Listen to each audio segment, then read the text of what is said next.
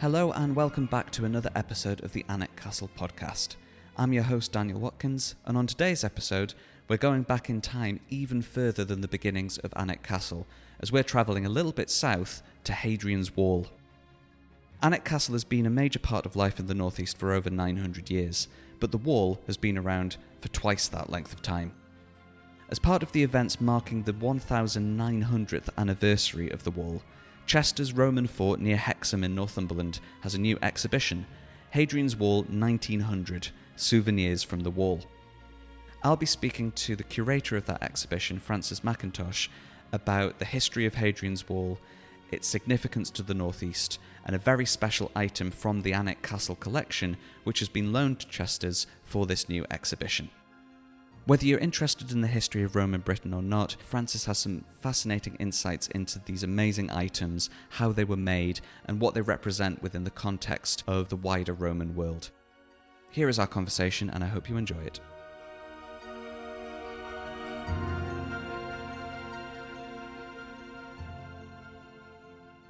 I am very happy to be joined on this episode of the Alnwick Castle podcast by the curator of the Hadrian's Wall 1900 Souvenirs from the Wall exhibition, English Heritage's collections curator for Hadrian's Wall and the Northeast, Frances McIntosh. How are you?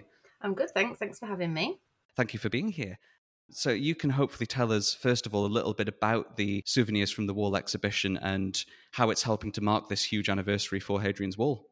Yep. So the souvenirs exhibition is a small exhibition that we're hosting at Chesters Roman Fort in the museum there, and it's to highlight some really quite amazing Roman objects that a lot of people don't know about. They are the first souvenirs from Roman Britain. They're little small copper alloy cups with enamel on, which name forts from Hadrian's Wall, and we're going to be be displaying. There's three of them in existence. We're going to be displaying one original and one replica along with a couple of other related cups. And that's one case. And then the other case, we're going to have objects that we've borrowed from members of the public or found in our archive that are more recent souvenirs to kind of bring those two together. And Hadrian's Wall 1900, you know, the celebrations of 1900 years since the construction of Hadrian's Wall, is all about celebrating the wall, but also about the people who've lived here, worked, visited in the last, you know, 2,000 years. And so we thought, let's not just have Roman archaeology on this way. let's try and bring you know, bridge that gap of time and say, you know, the Romans did take souvenirs or buy souvenirs when they visited. You know, um, it's not a modern invention to have a souvenir from a trip or, um, you know, even from somewhere that you've lived. I was going to say tourism and souvenirs. People have been visiting and buying things for as long as Hadrian's Wall's been there. So it, these souvenirs go all the way back to the beginnings of the wall. That's right. So we think that they date to kind of the mid second century. Um, there is debate, as you can imagine. There's always academic debate about quite when they are, whether they're from you know the early days of the wall or or after they've gone up to the Antonine Wall and come back. But most people agree at least second century, so not into third or fourth. So in that earlier period of Hadrian's Wall being um, constructed and occupied. This is the Alnwick Castle podcast. So, the reason we're speaking is that one of these items that you've got displayed in the exhibition has been loaned from Alnwick Castle, where we can normally see it in the Postern Tower Museum. Can you tell me a little bit about the Rudge Cup? Yeah, so the Rudge Cup, it's uh, one of these small copper alloy enameled um, cups or patera, depending on, uh, or trulla or pan. You know, there's all sorts of different names and get into the terminology later. Like I say, dating the second century. And it's quite small. People, I think, are often surprised because they see a picture of it and it's so beautiful.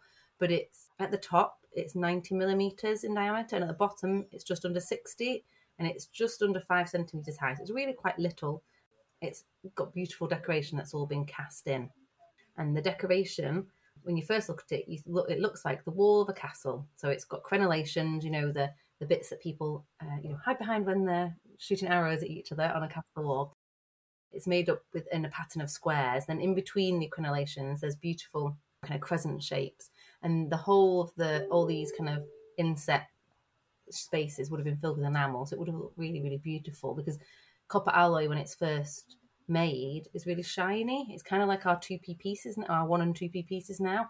We see copper alloy in museums, and it's either greeny or browny. The Rudge Cup's got kind of, you know, uh, aged into a brown, but it would have been so beautiful and bright with the the red, the blue, the green enamel, and then this real shiny kind of bronze colour uh, of the metal. And this is one of the items that was taken from the wall to somewhere else by a Roman, presumably? Yep. So it was found, it's called the Rudge Cup because it was found in a well close to what we think was a Roman villa at the Rudge Coppice, um, which is near Froxfield in Wiltshire. And through various kind of marriages and things, it's ended up in the family of the Dukes of Northumberland, which is why it's in the collection there. And so, presumably, it's a soldier or a high ranking official who's been stationed up on the wall or even maybe just visited and wanted to have a, a memory of Hadrian's Wall. So it's not just the decoration that makes us know that it's a souvenir from Hadrian's Wall, it's the writing on the top of it, which is really what got people excited. And so this cup, the, all the decoration was cast in one. So the decoration, the line of the writing is around the top and it lists five names of forts on Hadrian's Wall. So it this and I apologise in advance for my Latin pronunciation, but it lists Mais, M A I S, which is Bowness on Solway, Abalava, which is Burgh by Sands, Uxodunum, which is Stanwix, Camboglans, which is Castlesteads, and Banna, which is Birdoswald. So it goes from west to east. So presumably it's somebody who was stationed in that section of the wall. You know, if you were stationed in the east near, I don't know, Wallsend, Newcastle, uh, Chesters, then you'd you'd get a cup with those names on. But this one um, it's got the Western bolts on. So it's a significant item, really, for the wall. N- naming all these forts with the decoration on it, it's something that would have been quite prized even at the time, probably. Absolutely, this would be a big investment. It's a specially commissioned piece, we imagine, because it's going to cost quite a lot of money to purchase. It's a level of craftsmanship to create a mold with that sort of you know intricate detail and then to enamel it afterwards you need to know the names of the forts. Um, you know, so you need to have a level of literacy as a craftsperson. So we imagine it's probably a specific commission. You're not going to make these and then just hope someone buys it. It's not the sort of off the shelf thing, you know, that a lot of people buy. This would be an expensive purchase, so going to be a high ranking person who's bought this because you need um, a fair bit of money to, yeah, purchase something like this. But that makes sense really because the commanding officers of the forts would tend to serve between three and five years and then move on.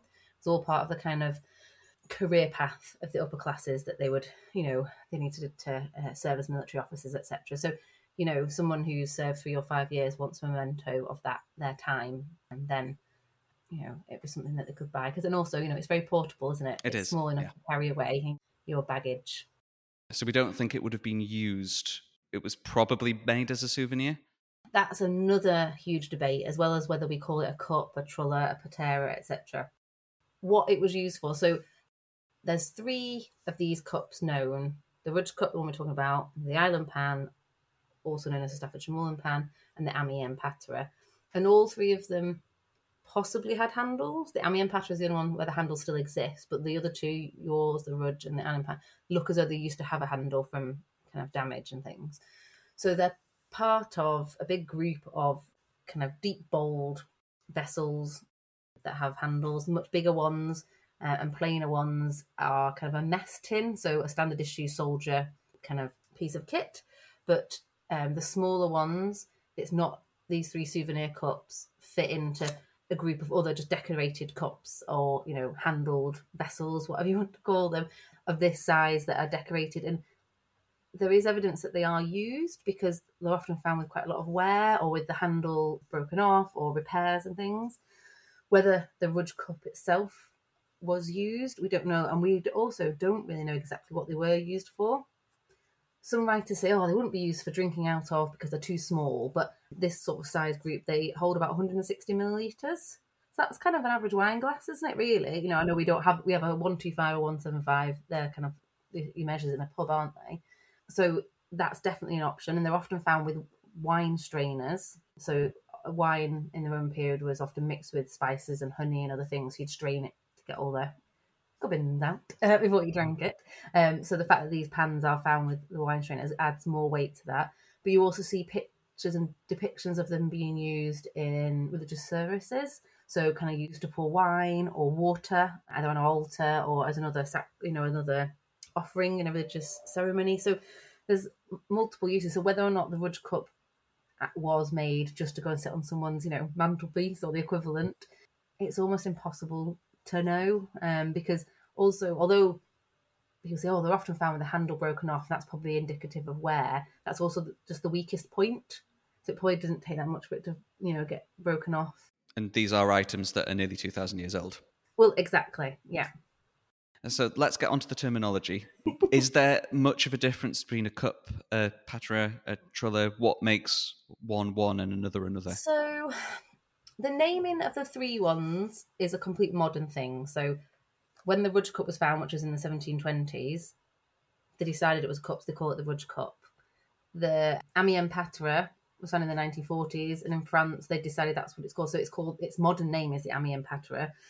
The Staffordshire Moorlands Pan it was kind of given the pan name because that's a bit more generic. Um, and Ralph Jackson, who was at the British Museum at the time, kind of was writing when he was writing up the Ilam Pan, says probably the best word to use for them all are what the Romans might have called them. Might be a patera, which is a handled kind of deep bowled uh, vessel, but the Romans also used the word trulla, and we don't know exactly what that was. Some antiquarians in the 18th and 19th century called these sorts of vessels skillets, but that's not a relevant worm because skillet it tends to be a pan that you cook on, and these were never used for that sort of thing.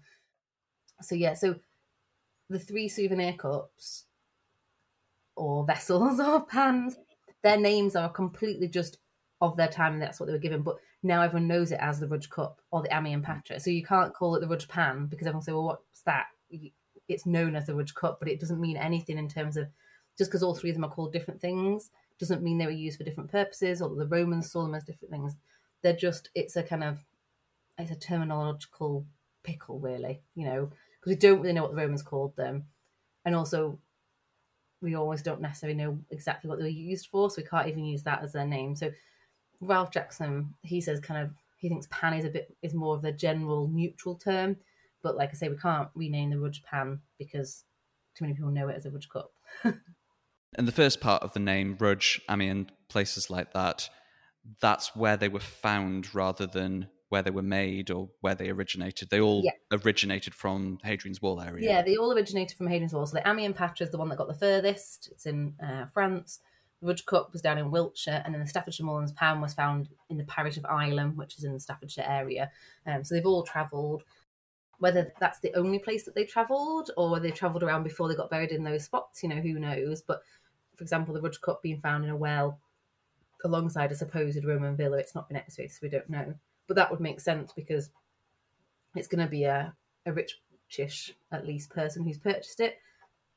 You know, you've got to be pretty wealthy to have a villa. Um, so if it was a part of their, you know, their possessions, it makes sense that it's um, outside a villa. But we know quite some of these would have had long lives and been kind of looked after and kept, or you know, curated. So there's um another object that we're borrowing from Tullie House Museum, which is the Brougham patera. So again, someone just called it a different name. Um, and this isn't a Hadrian's Wall souvenir one. It's just another beautifully decorated cup of the same form. And I wanted to borrow it to show how it's like our souvenirs today. Everyone's got teacups in their house. Some of them you've bought from the supermarket, some of them you've bought from, you know, a nice shop, and some of them you bought from on holiday, and it'll say, you know, I visited Hadrian's Wall or I visited Corfu that's kind of what these souvenir cups are from Hadrian's Wall. They're not a whole new type of object. The Romans knew exactly what they were. They've just added the souvenir part onto it. Um, so the Brougham patera was at least 100 years old before it was buried. In this, uh, it was buried in a cremation burial in the cemetery outside Brougham Roman Fort. So it could be that, you know, the Rudge Cup had been kept hold of for a long time before it was buried, even if it's a, a treasured um, kind of memory of somewhere that your family member, you know, served or enjoyed their time. So that's that's one of the reasons that dating of them is tricky. Partly because not a lot of them have been found in very good context places, but partly because we know they probably would have been kept hold of um, and treasured. Yeah, because you you were saying that someone would spend three to five years at the wall, so there's a lot of chance for these items to go to all kinds of different places and have all kinds of lives afterwards. They probably just didn't stay in one place. Yeah, exactly. So you know the officers, if they're of the real high kind of senatorial class or that's or equestrian class, and they have to go around and do different jobs. It's on. It's kind of the the cursus honorum. It's called. You know, the public kind of like they're aiming to become you know senators, and so they've got to you know serve as a military officer. They'll have a kind of a civic um, time. Also, some of them wouldn't have been following that route, but they'd just serve for a while and then go and do something else. So, yeah, probably the people who bought them, that's why they have ended up in different places because they didn't serve the whole career on the wall. And that means that we can't just take these as items on their own. They're part of a wider Roman setting and a wider context about not just Hadrian's Wall, but the whole period in history. What can these items tell us about things like the craftsmanship that went into it and how Hadrian's Wall was considered in the Roman Empire? Well, I think in terms of craftsmanship, they're just, you know, they're absolutely beautiful and real evidence of skill because to create those pieces would have, you know, required a lot of skill in order to make the mold, to create, you know, the piece and then to enamel it. Like I say, you've got to have some form of literacy because you've got to spell the, the forts right or at least close enough that you're going to recognize them. Most of the forts are spelled slightly differently on all of the cups, but that's not unusual. We get multiple spellings of all sorts of things on stone inscriptions and sculpture. It shows that there's got to be then a setting which is big enough and the, an economy which is big enough to support a craftsperson of that skill and enough of a market to keep them there. No one's really certain, but they tend to agree that the cups were probably made in Carlisle because that's the biggest place in the western section of the wall that would have been able to support that sort of craft person.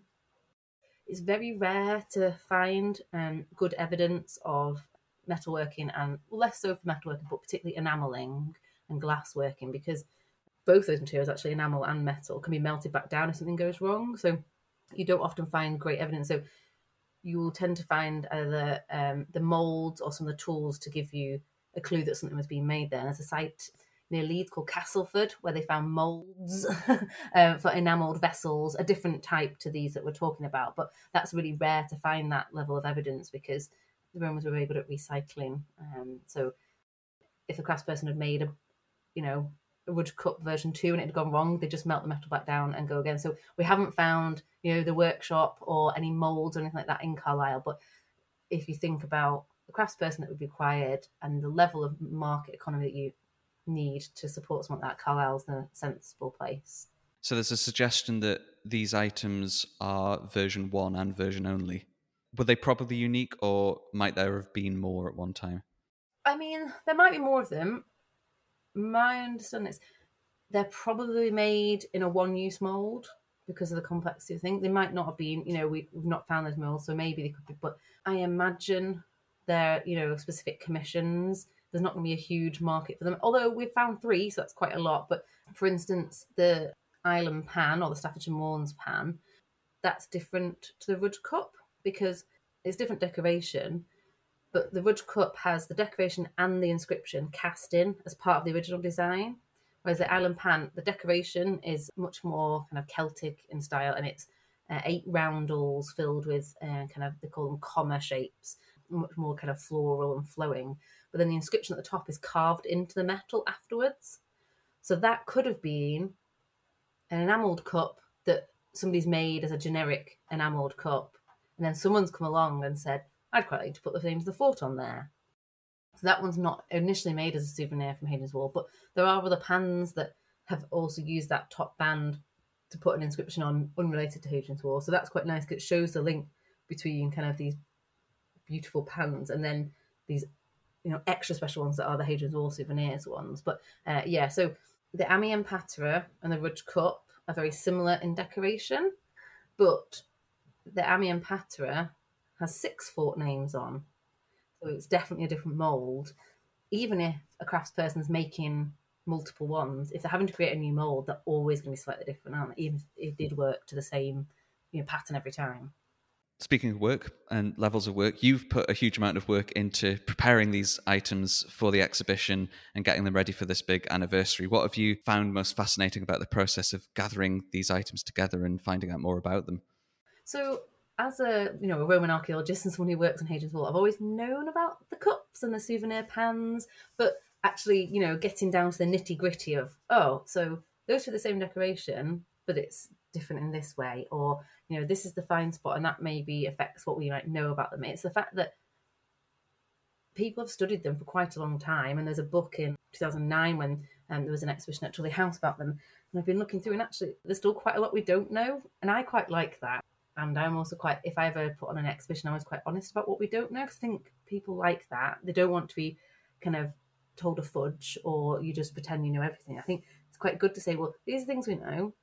This is the evidence, and here's some suggestions of what it, what might be. So we're going to be quite honest and say we don't know what they were used for or who bought them, but here are some you know sensible suggestions. And I just think they're just really beautiful objects, and that's why. So I've got the Rudge Cup, and I have a replica, you know, a beautiful replica of the Staffordshire Moorlands pan, but then I'm also borrowing the Brougham Patra and then the Winterton pan, which is in North Lincolnshire. That's never been that one's never been out of North Lincolnshire because I wanted to put them in their wider context, like we've been talking about, of these small, deep little cups with handles or not with handles, um, and show how it's just part of a wider kind of setting of some really beautiful crafts work that was available in Roman Britain. And you could get it in different styles. You could personalize it, so you could add the names of the forts if you wanted to, or or you you know you buy it with swirls on instead of um, crenellations. And I think they show yeah, that individualization that could be added.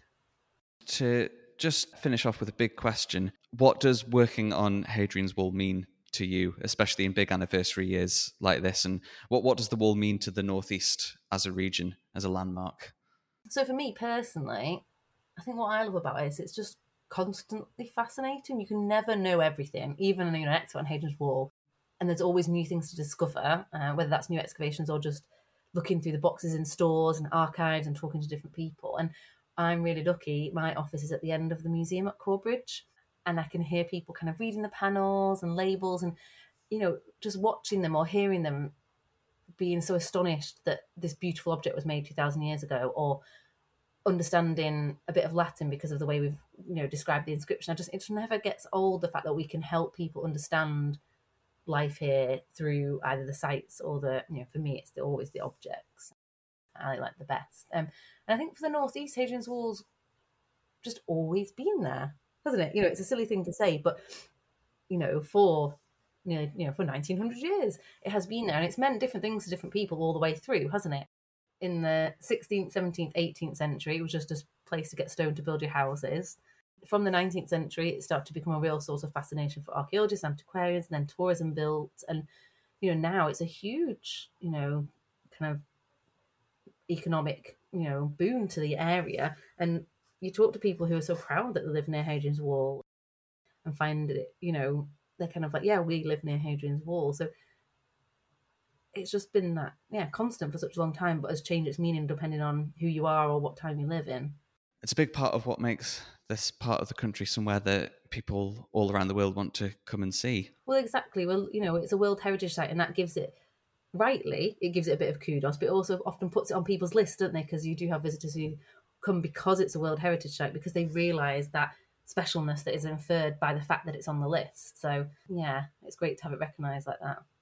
So, if people want to put it on their list uh, to come and see this exhibition and see these cups or pans or patras together all in one place, which is something that won't happen very often at all. Uh, when can they come and see the exhibition? So they can come from the 1st of September until the 30th of October at Chesters Roman Fort and Museum, just outside of Hexham.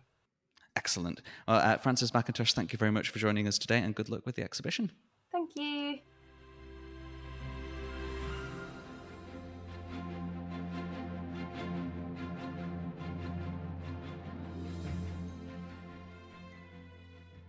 As Frances mentioned, the Rudge Cup will be on display as part of the exhibition at Chesters Roman Fort this autumn. If you'd like to see the cup back at Alnwick Castle, just visit the Postern Tower Museum of Antiquities and Archaeological Finds from the beginning of our 2023 season. If you've enjoyed this episode of the podcast, please do let us know by emailing podcast at alnwickcastle.com or tweeting us at alnwickcastle. Share it with your friends and recommend it to anyone you think might be interested. And if you can leave us a rating or review, that would be much appreciated. We'll be back with another episode in two weeks' time, but until then, I've been Daniel. Thank you very much for listening, and goodbye.